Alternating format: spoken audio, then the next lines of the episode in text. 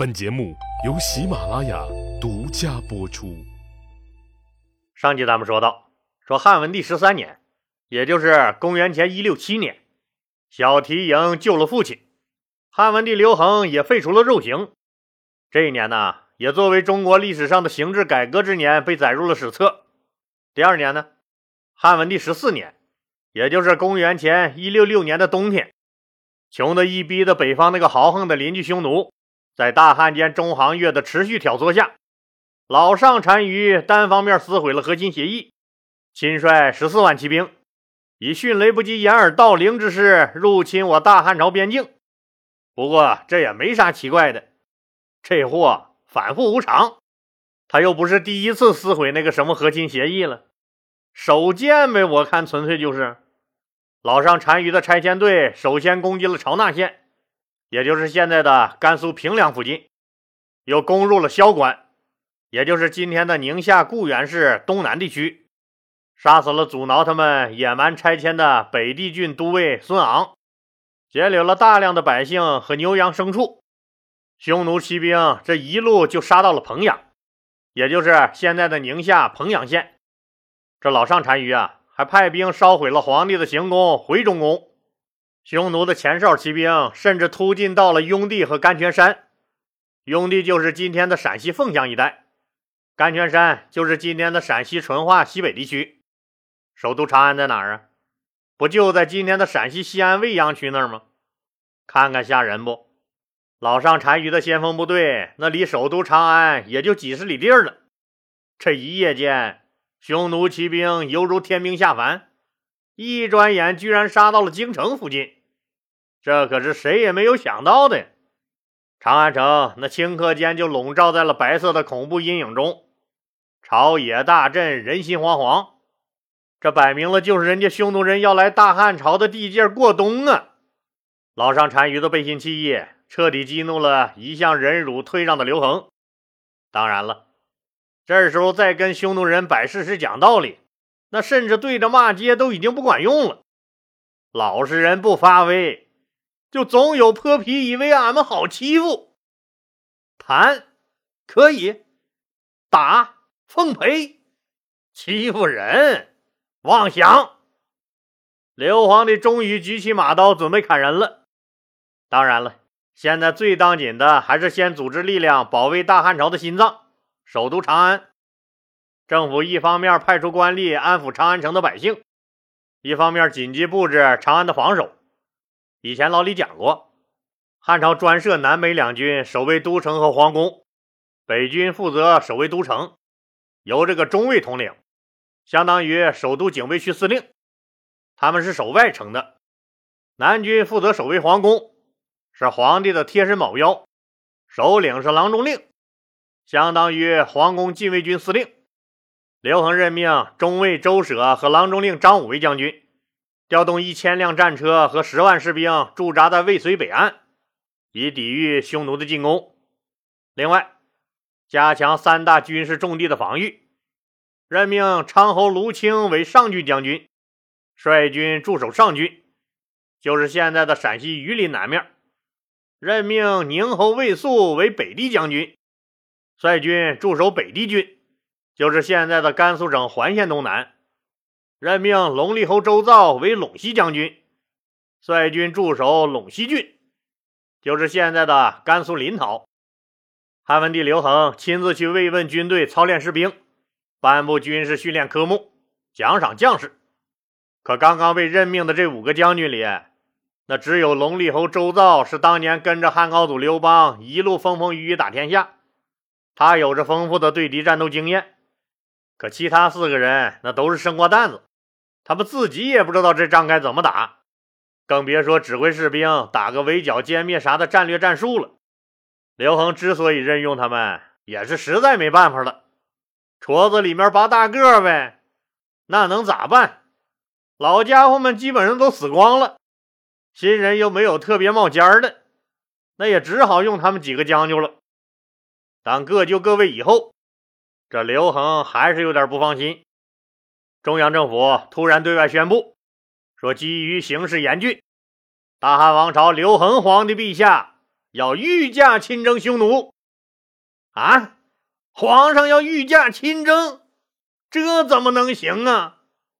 刘恒的这个决定可吓坏了大臣们。谁都知道，那匈奴人勇猛野蛮，打架不要命，肯定是一场恶战。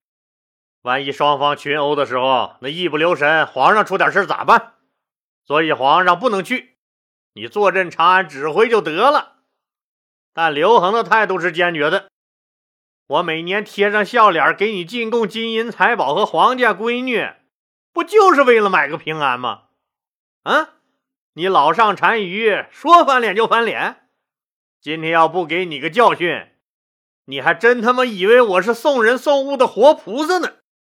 这次必须干你！刘恒是真豁出去了，可他老妈薄太后显然豁不出去。他这个儿子得到消息以后，那跌跌撞撞就跑了来。儿啊，匈奴诚可恨。天子价更高啊！匈奴的嚣张气焰是一定要打下去的，但你不能轻易就亲征啊！你呀，十四万匈奴兵，那可不是闹着玩的。你是主心骨，皇帝只有一个，你爱惜自己，那就是爱惜天下的百姓啊！这个道理，你应该比为娘我懂啊！你呀，得，老太太都这么说了，只能重新调整安排别人上前线了。刘恒任命老将军东阳侯张相如为大将军，全权负责指挥前线对匈奴的作战。又任命城侯董赤和内史栾布俩人为副手，辅佐大将军东阳侯张相如。哎，老李。这张相如是什么人呢？在这国家危亡的关头，他有这个资格和能力全权负责指挥对匈奴的前线作战吗？当然有这个资格了，人家也有这个能力。东阳侯张相如可是汉初名将啊，西汉的开国功臣，当年跟着汉高祖刘邦南征北战，屡立战功，特别是在平定陈豨的叛乱中，更是立下赫赫功勋。汉高祖十一年，人家就被封为了东阳侯。这个人可以说啊，要勇猛有勇猛，要经验有经验，要谋略，这脑子瓜子还贼好使。就是有一点，岁数大了，这时候已经六十四岁了。不过还是改不了他的火爆脾气。当他接到汉文帝刘恒的旨意，说匈奴人来犯，当时就气炸了，让人取来铠甲战袍。抓起他的那杆长矛，抖擞精神，披挂上阵，奉旨挂帅出兵，带领十万大军直扑向匈奴军。战前动员会上，老将军张相如展开帅旗，站上点将台，对着将士们说：“吾乃大汉之将，东阳之侯，虽年逾花甲，但在国家用人之际。”吾亦老当益壮，驰骋疆场。匈奴小儿胆敢来犯，定叫他死无葬身之地！将士们都齐声欢呼，誓死追随老将军保家卫国。张相如驰骋在抗击匈奴的最前线，豪气冲天，亲自带兵冲杀，更激起了将士们的斗志。人人争先，个个拼命。直打的匈奴人后来一看见对面旗帜上是个大大的“张”字，根本就不敢往前凑合，只有撒丫子就跑的份儿。老上单于也慌了，这汉族人也没有想象的那么弱鸡呀。又听说汉朝的士兵还在源源不断的往这个前线赶，更是吓出了一身冷汗，暗自琢磨着胜算的把握不大。只得下令，匈奴兵全线撤退。老将军张相如哪能让你老上单于就这么跑喽？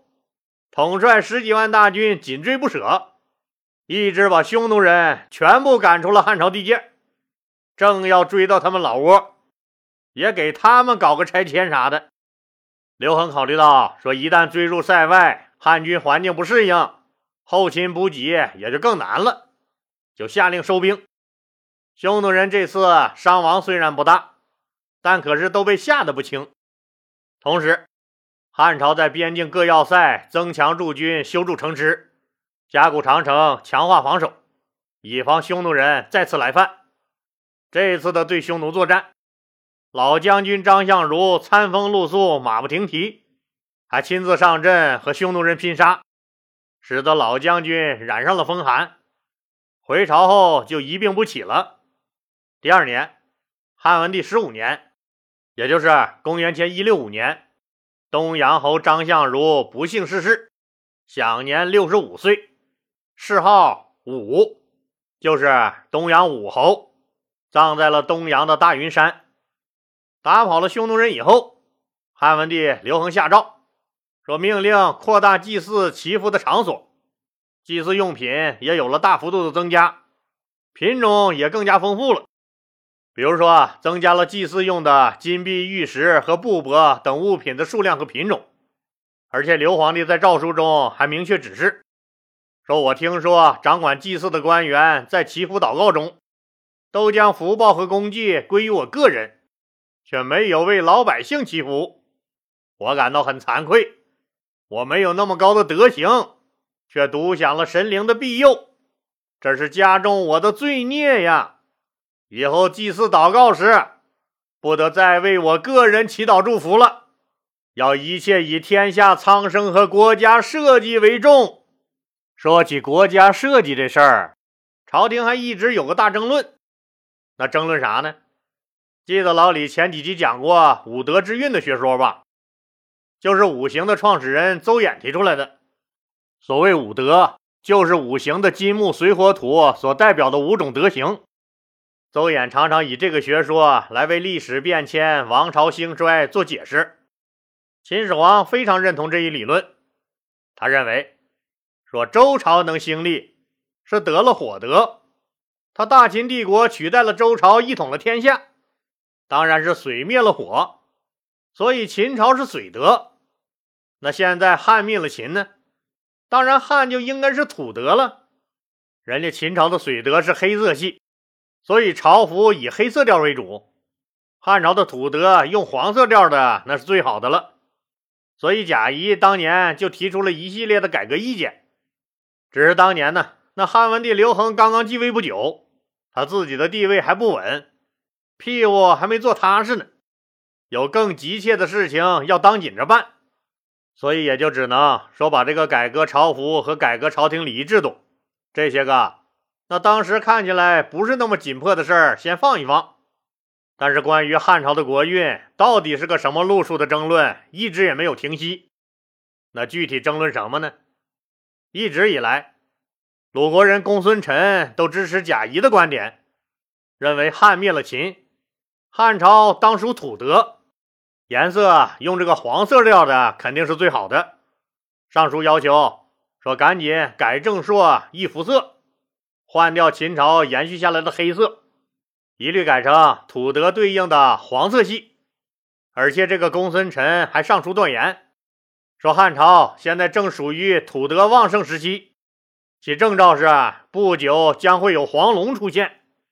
刘皇帝就把公孙琛的这封奏章转交给丞相张苍处理。但张苍觉得这个公孙琛纯粹就他妈扯淡，汉朝得的应该是五行中的水德，根本就不是他说的什么土德。还有黄龙出现，出你个大头鬼吧！还出黄龙？你公孙琛见过黄龙啥样吗？你，你不就是想忽悠皇上捞个一官半职的吗？看不起你，所以张苍啊。直接就把刘皇帝转过来，公孙琛那个改正朔易服色的奏章，那卷吧卷吧，就扔废纸篓里了。哎，听友们可别误会啊，这就是个比喻。那时候都是竹简啊，还没有纸呢。两百多年以后，那蔡伦同志才发明了纸。老丞相张苍还当众斥责了公孙琛土德的说法，认为什么黄龙黑龙的，那更是无稽之谈了。可公孙琛却说：“不信你们就看着，真的会有黄龙出现的。这是运数，是我大汉朝的国运。”可没想到这事儿刚过了不到一年，汉文帝十五年，也就是公元前一六五年的春天，成吉县的天空中居然真的就出现了一条黄龙，好多人都看见了。成吉县在哪儿啊？就在现在的甘肃静宁县西南那一片。汉文帝听到报告说，真的有黄龙出现，而且没有伤害百姓和牲畜，自然是大喜。觉得这又是老天的庇佑，是大汉朝的国运，就赶紧召见公孙辰，任命他为博士。这个博士是当时的一个官职啊，和现在的学位那是两码事儿。鉴于公孙辰之前的奏章已经被丞相张苍当破烂卖钱了，刘皇帝就让公孙辰让他重新写个奏章，说明大汉朝应为土德的道理，并开始授权他草拟改换适合土德的历法。和改变服饰颜色的方案，那边公孙辰热火朝天的忙活着，这边老丞相张苍可郁闷坏了。这老张苍闹了一辈子革命，这都九十岁的人了，今天可是第一次被人这样啪啪啪的打脸呢。这可是，哎，老李，丞相张苍九十岁了还没下岗呢？可不咋的，张苍是公元前二五六年生人。对了，和这个刘邦是同岁，您算算，刘邦六十二死的，都死了小三十年了，张苍可不妥妥的奔九十了吗？这九十岁的老革命脸儿还挺薄，出了这事儿以后，羞愧的实在不好意思见同僚了，就称病不出家门了，辞去了丞相的职务。看看，大汉朝的常务副皇帝，国家的二把手，就这么换人了。俗话说：“人就活个精气神儿。”这话可是一点没错啊！张苍自从不担任丞相职务以后，这精神头就大不如前了，加上岁数也大了，嘴里的最后两颗牙也光荣的下岗了，只能每天吃点流食了。没牙嘛？但人家老张苍可不吃什么小米粥、南瓜粥、就咸菜啥的，更不喝什么牛奶、羊奶，人家老爷子。每天只喝人奶，这可忙活坏了府里的管家婆子们，满大街找哺乳期有奶的娘们儿来给老张仓喂奶。老张仓最后活到一百零五岁才挂喽。哎呀，看样这流食对身体还真是大补啊！再加上盛流食那两个容器还那么柔软白嫩，咋说他老李还都有点想吃流食的冲动了呢？老张仓下岗了。那换谁当这个二把手合适呢？刘恒还真就有些为难了。最后到底是谁接了大汉朝丞相这一职呢？咱们呢下集接着说。